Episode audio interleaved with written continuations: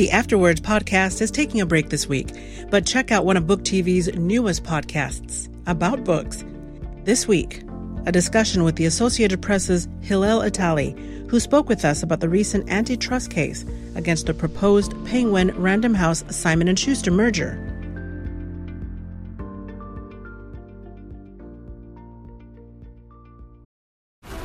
This episode is brought to you by FX's The Veil, starring Elisabeth Moss.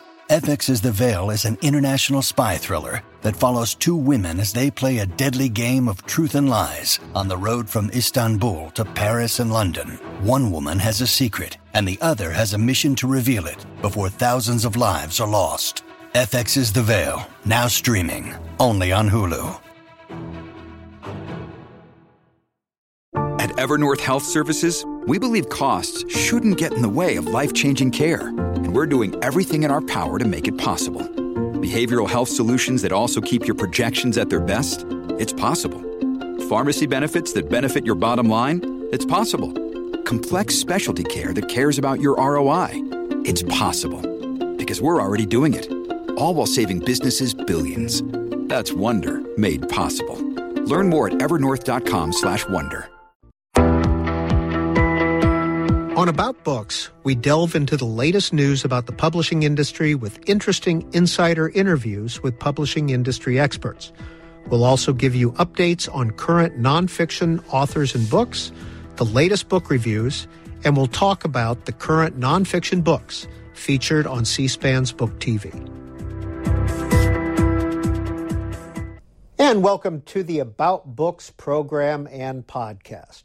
Well, the court case involving the merger of two large publishers, Penguin Random House and Simon & Schuster, will be our primary focus in this episode.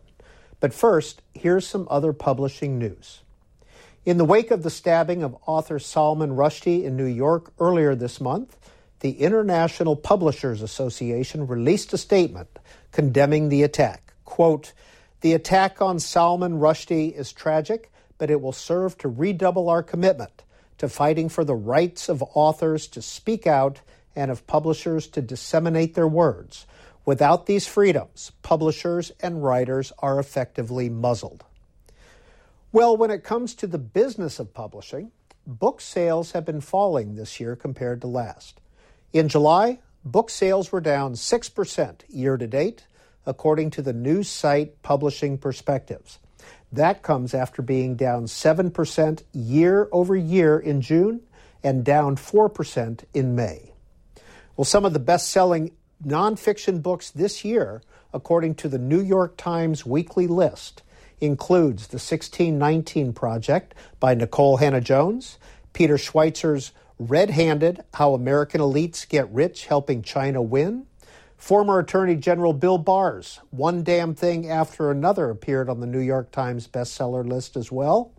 And Fox News host Pete Hegseth's new book, Battle for the American Mind. It's about education, and it too is on the New York Times bestseller list. Well, joining us now on About Books is Hillel Italie. He's with the Associated Press, and he's been covering books and publishing as a reporter for about 30 years. Mr. Italie, there's a court case going on here in Washington, D.C., involving two publishers.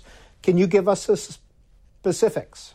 Sure. Um, this actually begins late in 2020 when Penguin Random House, which is the largest book publisher in the US and, and, and most people would say in the world, um, announced it was purchasing Simon and Schuster, which is people rank around fourth uh, in the US, and it would form what would be by far the biggest publishing house uh, in this country and probably ever in the world.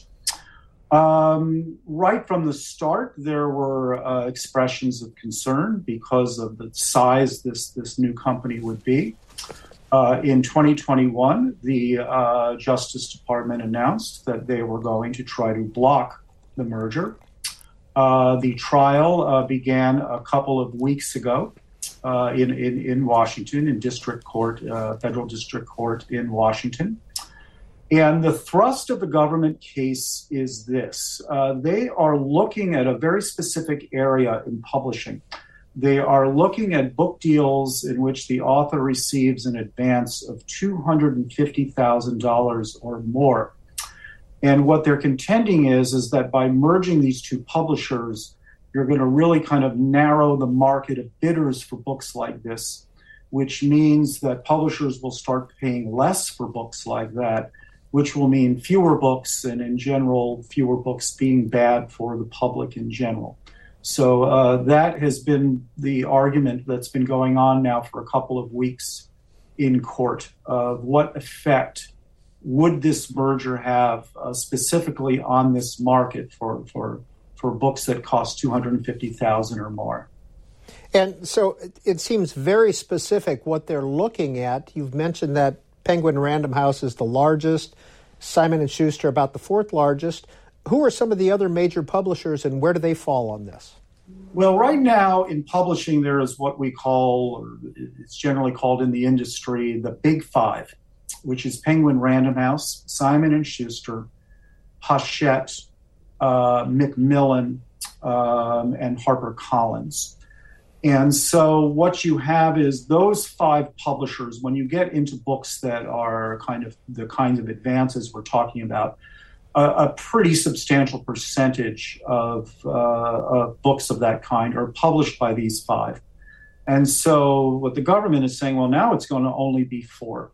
And isn't it just inevitable when you only have four that that means that you know the market is going to change? It's going to short. It's there's going to be fewer bidders, inevitably uh, less money, and that means uh, harder for authors to be able to write their books.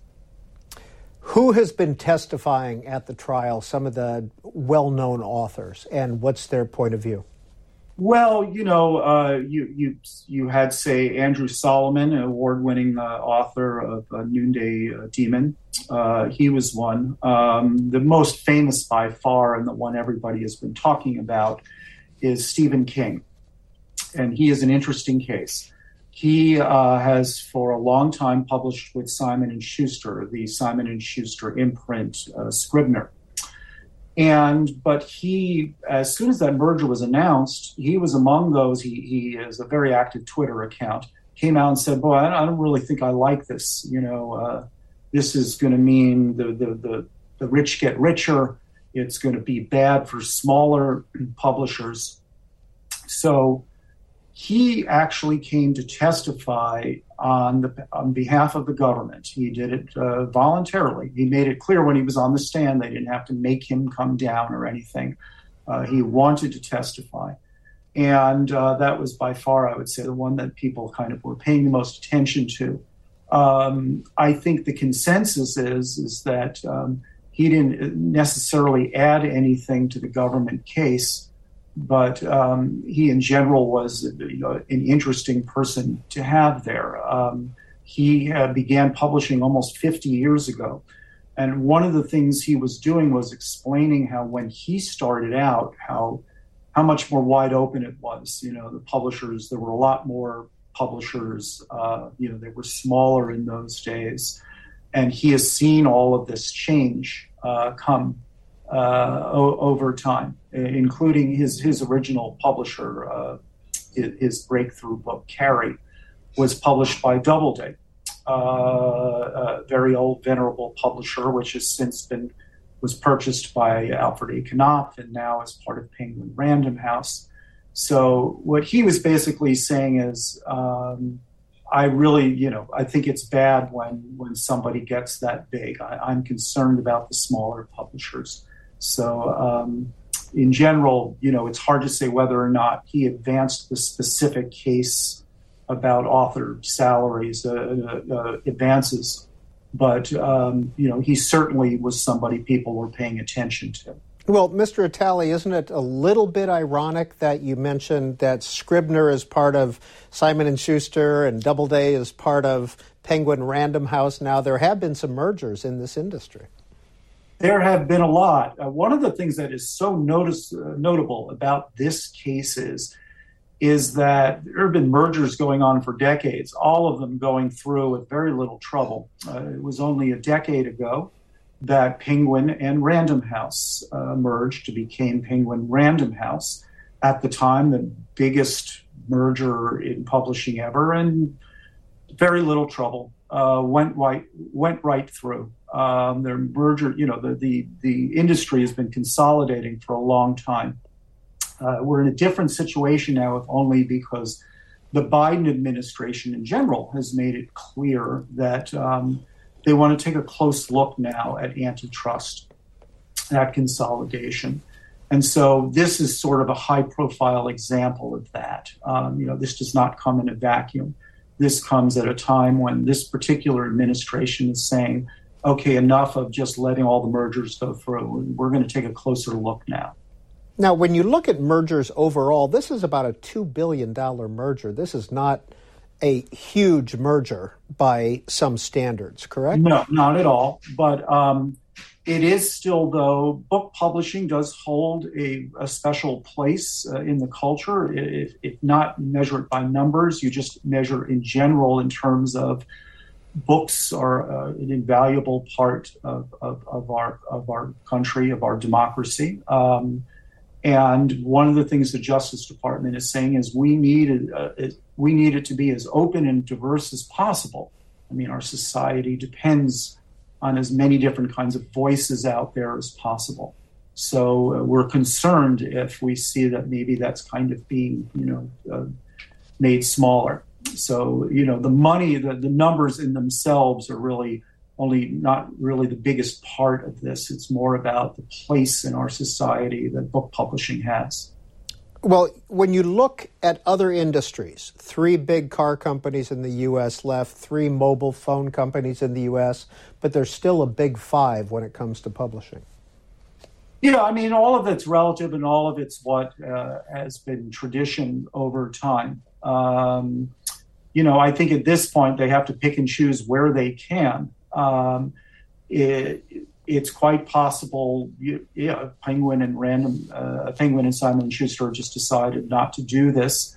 Uh, the government might be looking at mergers uh, elsewhere. Uh, it just happened to be by, it was such by far, you know, the biggest merger in this industry's history, and coming at a moment when the government's saying, okay, enough of just letting mergers go through. Let's let's let's really start taking a closer look. So a lot of it it has to do with this with the nature of this particular uh, merger, proposed merger, and the time that uh, that it was announced. Hillel Italie, the Penguin Random House lawyer, prior to the start of the trial, said this quote. Penguin Random House's acquisition of Simon & Schuster will strengthen the already vigorous competition among publishers to find and sell the books readers most want to read. How are they backing up that argument in court? It's very interesting what you have. I guess you have this in any number of cases is you have each side looking at the industry and especially looking at this higher level of, of, of advances and each of them looking at it from their own way the government is saying, hey, you once had five big publishers. Now you're going to have four. And it is going to, you know, and, and they're the ones who really dominate this particular part of the market. And isn't it inevitable it's going to shrink? Um, what the publishers are saying, or what, what, what, what Penguin Random House is saying, is saying, hey, stop saying the big five. There are other publishers out there. There's Scholastic, uh, which publishes, you know, the Harry Potter books. There's W.W. Norton. There's Chronicle Books. There's a new publishing house called Astra House. You know, they're they're saying, hey, look, you're you're ignoring all of these other voices in there. So sometimes it's just a matter of you know how you're looking at the given market. So what they're saying is, look, we're we're we're not the only ones there. We're Big Five is not the whole picture. There are a lot of others. They will also say, like, look, we will just be a better company. We're, we're, we're just they talk in terms of being able to streamline various you know whether it's you know, distribution and warehousing becoming more efficient and that we will be a better company and thus better able to put books out put good books out and that's good for everybody. What's simon and schuster's attitude and what have they said about this merger? Well i mean they come out and, and, and supported it. I mean, um, now Simon and Schuster, it's a complicated situation. Um, Simon and Schuster, at the time this sale went through, they were owned by uh, Viacom. Uh, I believe it's CBS Viacom. It, it's now uh, uh, Paramount Global. Simon and Schuster, the rumors of Simon and Schuster being put up for sale is a stretch back for, for a few years now. Uh, Viacom had kind of come out and said, we just don't see Simon and Schuster book publishing as part of our long-term strategy. So I think at Simon and Schuster, there's long been the understanding, okay, someone's going to buy us. And I think at least what they're sort of saying is like, look, if someone's going to buy us, why not Penguin Random House? At least it's another book publisher. They understand what we do. You know, they'll they will respect our culture. One of the things that Penguin, Random House, Simon and Schuster all have in common. I mean, these these have all been around for a long time. I mean, these have long been kind of uh, cores of the publishing industry. So they're kind of saying, hey, we you know we all respect that. We've published all of these great writers. We're going to continue that tradition one of the things that is put out as a concern is suppose this merger is blocked. There's still a general consensus that Paramount is still going to want to sell Simon and Schuster. And so some kind of raise the concern, well, what if they are bought out by just some, you know, venture capitalist who really doesn't care about books? You know, that all the venture capitalist wants to do is you know, beef up the stock price, make a bunch of cuts, you know, and then sell it off again and make a nice profit, and and but really decimate uh, the publisher Simon and Schuster in the meantime. So I think there's a general understanding, one way or another, Simon and Schuster is expected to be sold, and why not Penguin Random House again? Why not another publisher and a publisher who sort of appreciates uh, the legacy Simon and Schuster has? Where is the case being heard and who's hearing it? Well, it is in Washington, uh, federal district court. Uh, the judge is Florence Y. Pan, who has been, uh, I believe, uh, not, uh, is uh, nominated for the appeals court. a very highly regarded judge. Um, she has been very active in the case. She she does not hesitate to ask questions. Um, I think there's a general feeling that her questions have been a little tougher on Penguin Random House. Um, she has certainly looked very closely and, and, has appeared to be somewhat skeptical of the idea that doing this merger uh, is not going to uh, change uh, the market. Um, however, as I'm sure you know, we, you can never make any conclusions. It's been known that a judge can appear to be taking one side during a you know, during the hearing and then rule another way. But at least as as you know, everyone who has been following this uh, has been noting, she certainly seems to be taking a tougher line of questioning on Penguin Random House. Hillel Italie have Hachette or HarperCollins weighed in with an opinion on this merger? Now they have both. It's an interesting case. Um, Hachette and HarperCollins uh, have both opposed it. Um, and yet you have a bit of an irony here because uh, HarperCollins was one of the uh, bidders for it. They've made it clear they would have liked to have bought Simon and Schuster. Hachette did not make a uh, an actual bid, but uh, their CEO actually said on the stand, "Boy, I, I kind of wish they did." And yeah, I'd really, you know, we'd also we'd like to have Simon and Schuster. So it's an interesting situation. What they're saying is they're not necessarily against the uh, shrinking Big Five to Big Four. They're saying, but look, come on, Penguin Random House was already number one. That's a special case. We're not quite that big, so you know, in our case, it's a little bit different.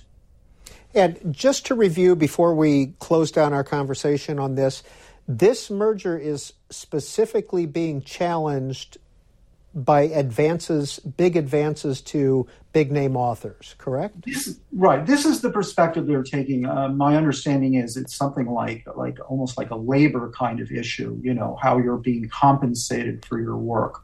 They are focusing on this particular part of the market. In fact, one of the defenses Penguin Random House is saying is like, look, you're just looking at a small number of books here. You know. Uh, you're not considering the vast number of books that don't fall into this category. And the response from the government is saying, yeah, but, you know, this is really where a lot of the you know, attention goes to. It's such an important part of the market, and it's going to clearly change that. And so that's why, you know, we really feel we have to step in here. Hillel Italie, you've been covering the publishing world and book publishers for nearly 30 years. What's the state of the industry today? Well, one of the things that's happened in the past couple of years is when when the pandemic began, there was initial feeling of, oh God, we're really in trouble. You know, all the bookstores had to close down. And there was a feeling like, okay, we're, we're, we're in for it here. And they were anticipating layoffs and such. And then the opposite happened. Uh, more people started buying books. You know, maybe they just didn't, more people at home people not going, say, to the movies or to concerts. So there was suddenly there was more time to read. Uh, 2021 was one of the best years ever in book publishing, and it was just a tremendous year. Uh, 2022, not quite as strong as 2021, but still, relatively speaking, a strong year. Um, one thing is, I mean, this comes at a this does not come at a time when you know uh, book publishers are sort of desperate to save themselves or anything like that. This comes at a, at a, at a good time for the publishing industry sales wise. How shocking to you was the stabbing of Salman Rushdie? You know, um, it's something that was always on, I'm sure, somewhere in the back of his mind always on the back of any number of people's minds. I've been to a lot of events where he has read, or I've been just been to events where he's just attended and I've just chatted with him.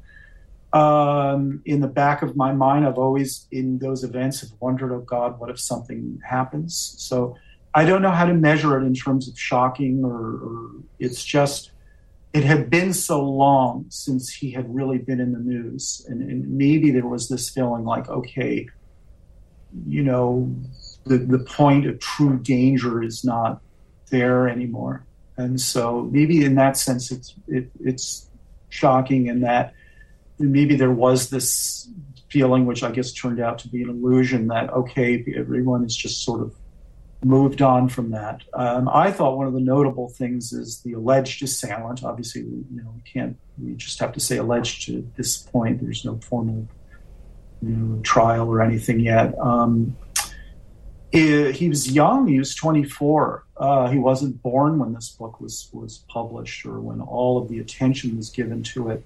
So one of the things it said I felt was, boy, this the idea of this book has lingered you know, long after anybody really had been talking about it a lot. It, it, you know, I don't think it's a book necessarily that had sold a lot of copies in recent years. Yet it's still, it's obviously among certain people, it's still there as some kind of, of you know, of, of, of symbol, something that, that that hangs on. So that's something that was striking to to me that you didn't even have to be born when that book came out to to clearly feel like okay I'm you know uh, I, I really have an issue here with this author.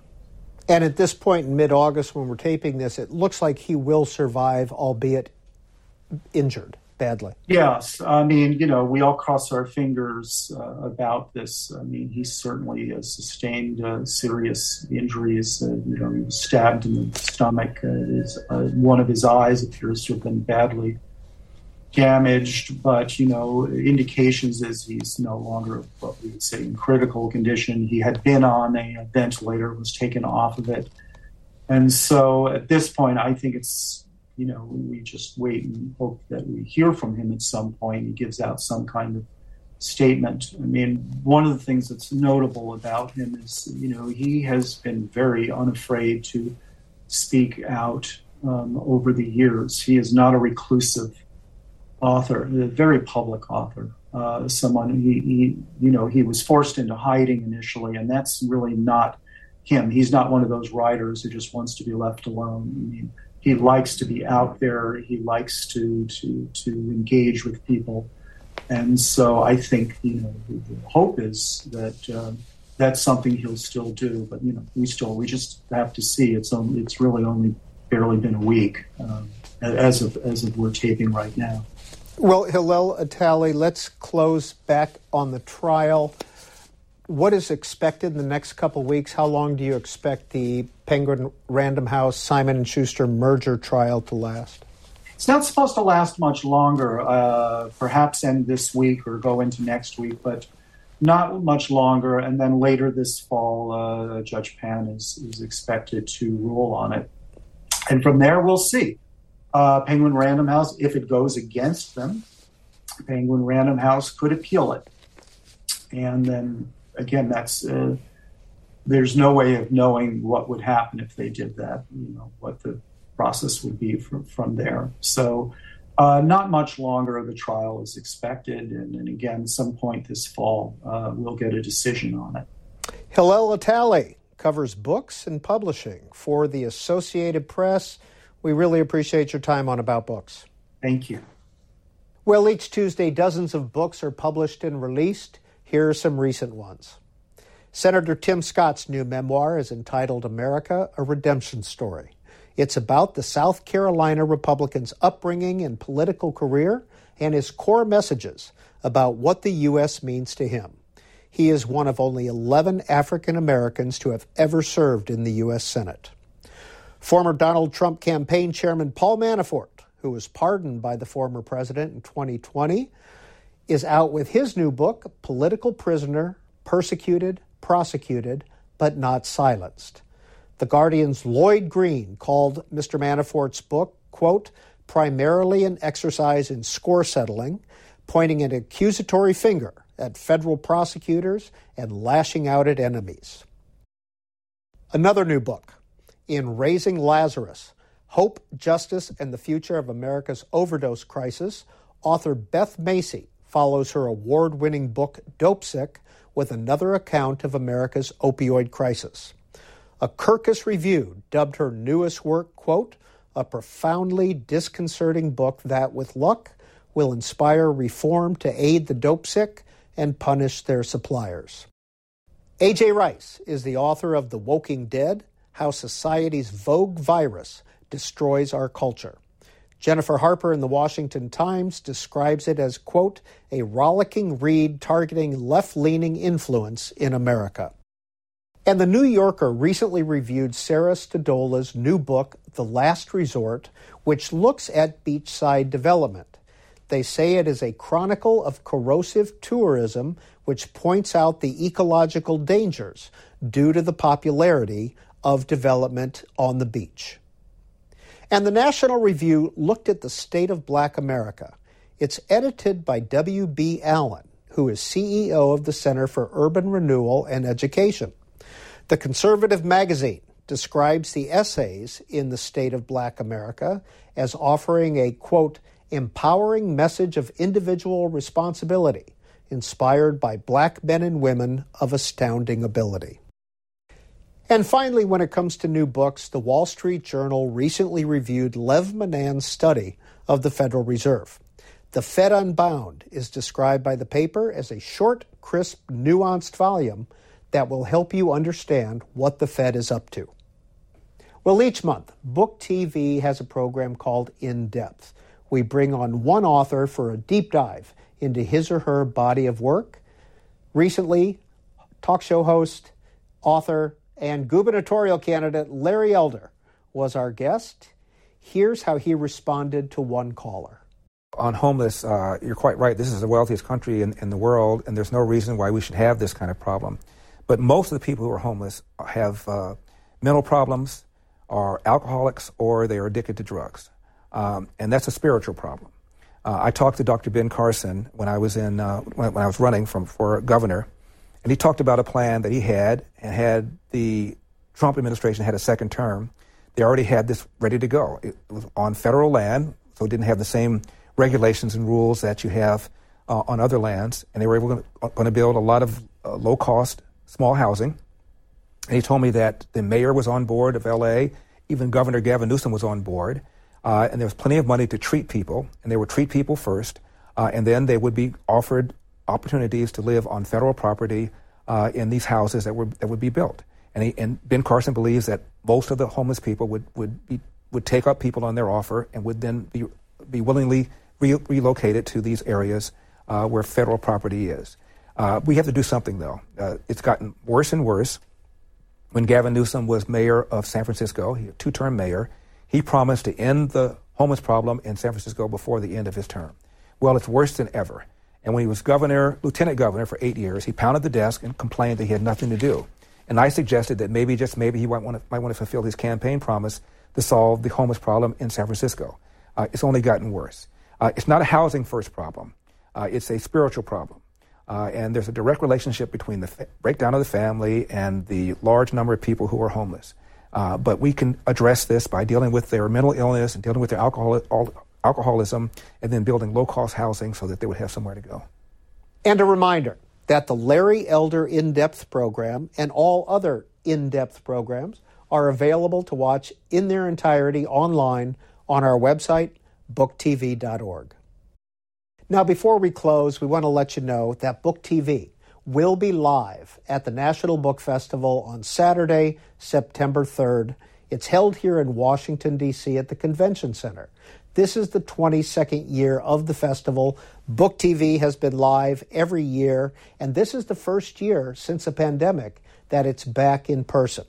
You'll hear from authors talking about such topics as race, Jim Thorpe, political conspiracy, the bald eagle, all day long coverage. You can find the schedule on our website, booktv.org. And if you happen to be in town, come on down and say hi. And thanks for joining us on About Books, a program and podcast produced by C SPAN's Book TV. Now, Book TV will continue to bring you publishing news and author programs, which you can always watch online at booktv.org. And if you want to download this podcast, you can do so at C SPAN Now or wherever you get your podcasts.